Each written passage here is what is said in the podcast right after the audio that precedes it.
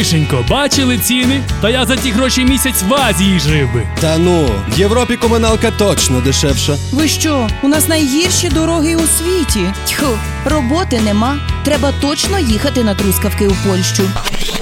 Чули таке неодноразово у чергах транспорті чи від сусідів? Люди теревенять, а ми з'ясовуємо у експертів та мешканців тих країн, про які ви стільки говорите, чи дійсно добре там, де нас нема. Стереотипи, чутки та міфи про життя тут і там у програмі Люди кажуть на радіо СІДФМ.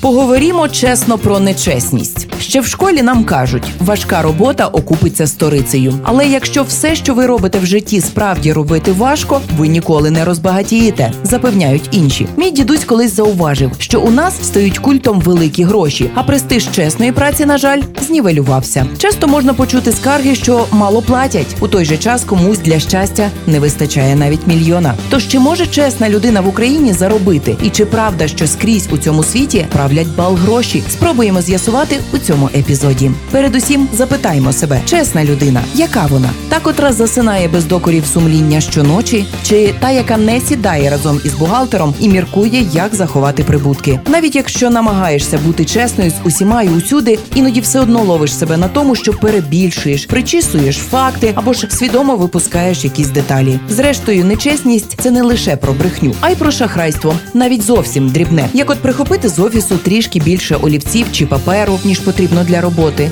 додому про запас. Чому люди так роблять та як утримати їх від цього? Запитання цікаве. Зрештою, як казав славнозвісний лікар із серіалу, всі брешуть. Думка вулиці. Ми поцікавилися у містян, чи у пошані у нашій країні чесна праця і чи приносить вона прибутки.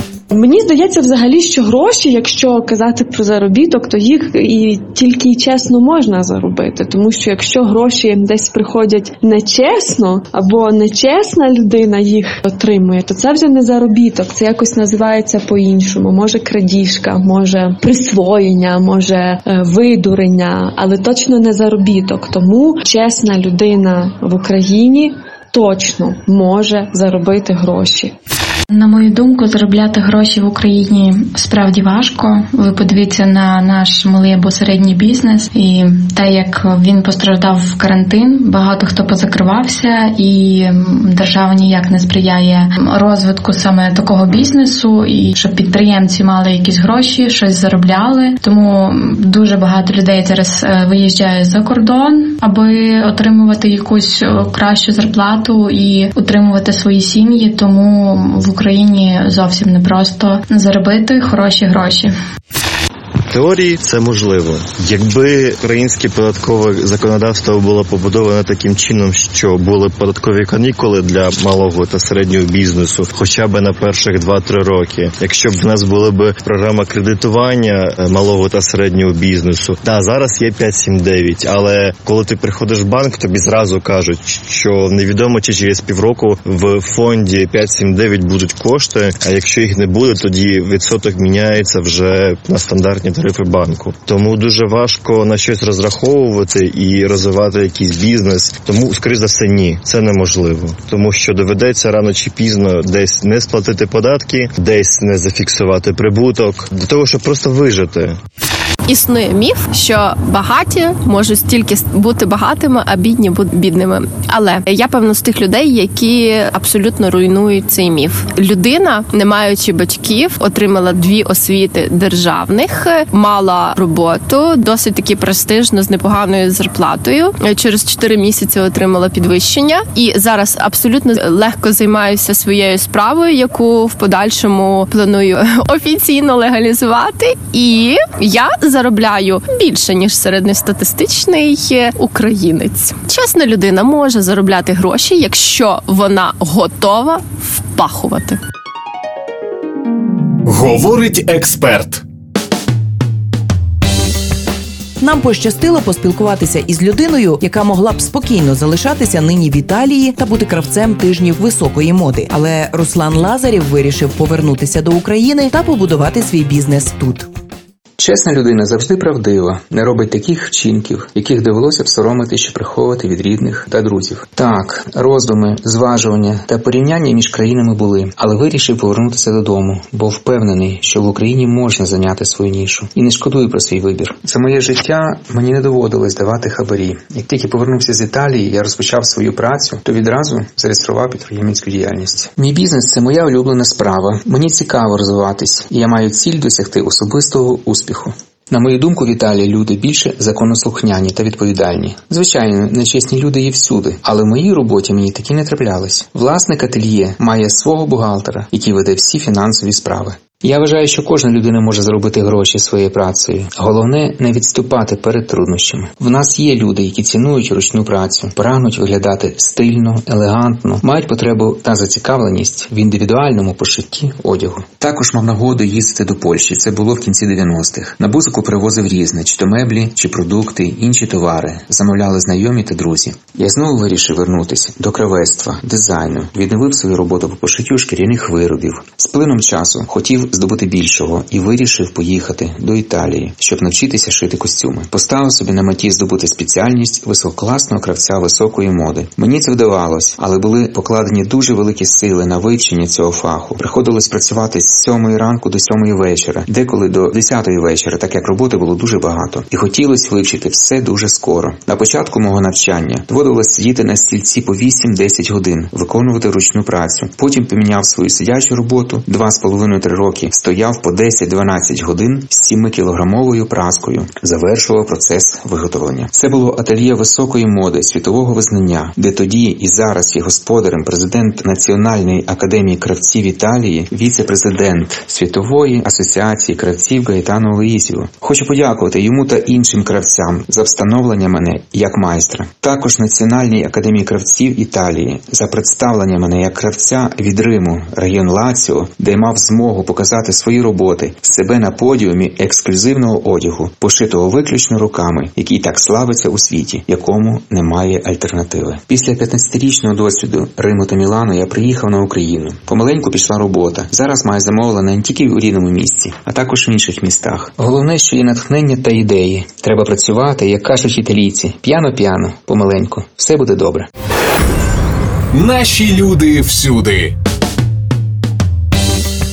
Спробуємо почути наживо думку українців, які мешкають по всьому світу, чи трапляються їм випадки експлуатації працівників. Максим, який мешкає на дві країни Польщу й Україну, оскільки відкрив свою справу, розповів нам, із якими труднощами може зустрітися бізнес, і чи легко започаткувати підприємницьку діяльність вдома після іноземного досвіду.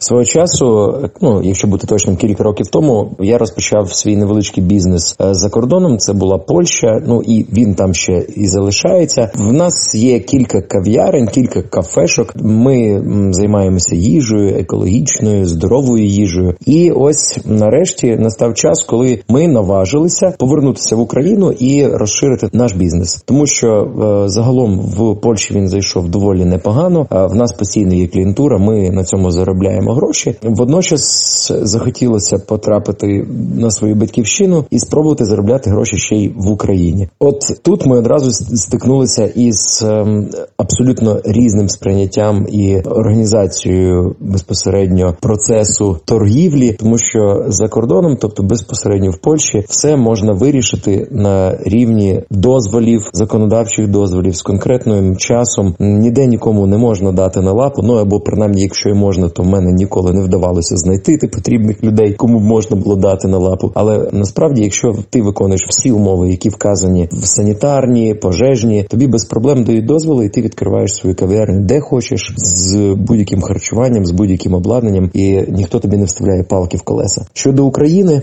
ми стикнулися з дуже великою бюрократією. Окрім 128 тисяч дозволів і ліцензій, які треба отримати, треба пройти всі сім кіл пекла для того, щоб офіційно без хабарів це все оформити, що в певній мірі створює дуже і дуже великі проблеми. Коли у нас прийшов час зустрітися з пожежниками, які всіх так бояться, прийшли пожежники, обдивлялися в наше приміщення, враховували, перевіряли всю документацію. І що мене дуже приємно здивувало, звичайно, від того, що я чув. Що жоден з них ні прямим текстом, ні будь-якими натяками не намагався нам підказати, що якщо щось буде не так, якщо ми виявимо у вас якісь помилки, якісь похибки, якісь недотримання пожежних норм, ви зможете все це вирішити за допомогою хабара. Тобто, все це проходило на прозорому, нормальному, адекватному рівні. Тобто.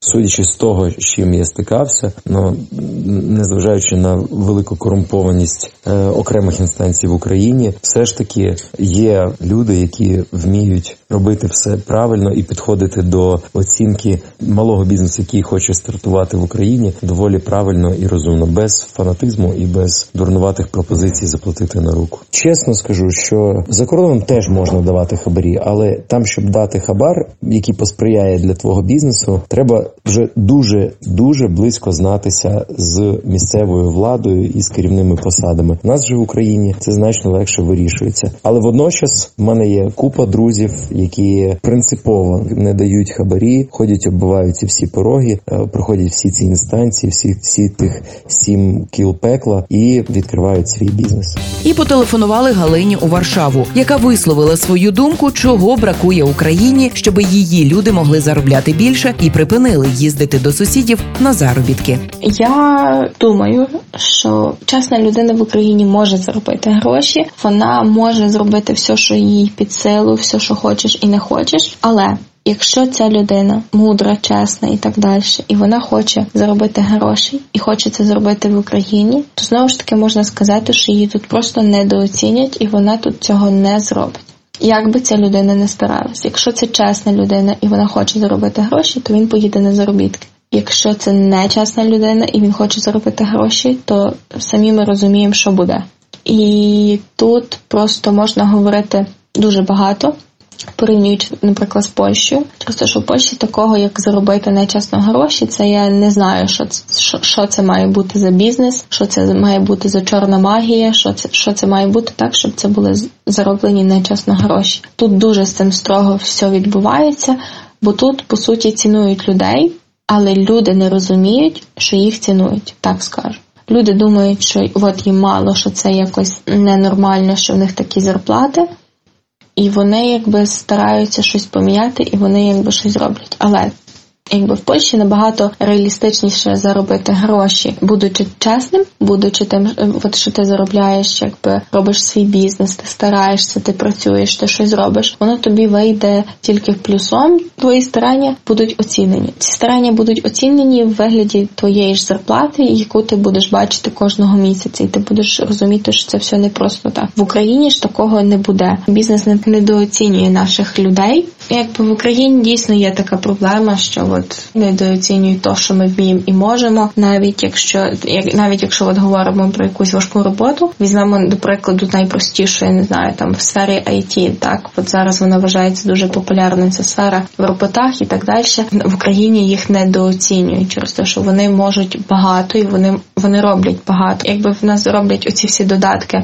щоб спростити якби життя українця за допомогою телефону, в нас все робиться для того, але все рівно недооцінюється ця робота якби тих айтішників, як до прикладу в Польщі їх просто хапають з руками і ногами, і там кажуть, от ти будеш там заробляти в рази більше, і ясно, що люди будуть виїжджати. Чесна людина в Україні ну їй дуже важко буде заробити гроші, бо йде просто недооцінка людей, де використовування, експлуатування цих людей просто за малі гроші, бо бо така в нас економіка. Як це можна змінити? Просто подивитися на то, що наші люди можуть, і постаратися якось дати їм набагато краще, ніж воно є, в плані, що от держава, влада наша може постаратися і зробити так, щоб наших людей хотіли, щоб наших людей оцінювали, але не за кордоном, а в Україні. Під завісу. Подейкують чесна праця у нашій країні не у пошані. Ідіоматичним стало розуміння того, що людина праці має гарувати, тяжко заробляючи на хліб монотонною, виснажливою, морально і фізично нецікавою роботою. І що довше протягом доби така людина працює, тим важчою вважається робота, а тому більш почесною. Чомусь ніхто не задумується над тим, що про роботу треба судити за її плодами, а не по тому, що вона важка. Трудодень міцно засів у свідомості людини праці, і кожне його закінчення вже є успіхом та волає про винагороду. А ще наша славнозвісна повага до чесної праці. Так само майже ні в кого чомусь не викликає сумніву, що людина праці може так багато і важко працювати не через велику працелюбність, а через низьку кваліфікацію. Та й працювати, як кажуть, треба головою, а не 24 години. Міф спростовано. Тож чи може чесна людина в Україні заробити гроші? Спокійно може, і ми переконані в цьому. Чи вдалося нам спростувати сьогоднішній стереотип? Вирішувати вам. А ми шукаємо новий міф, який намагатимемося зруйнувати вже у наступній програмі. Люди кажуть на радіо Сід ФМ.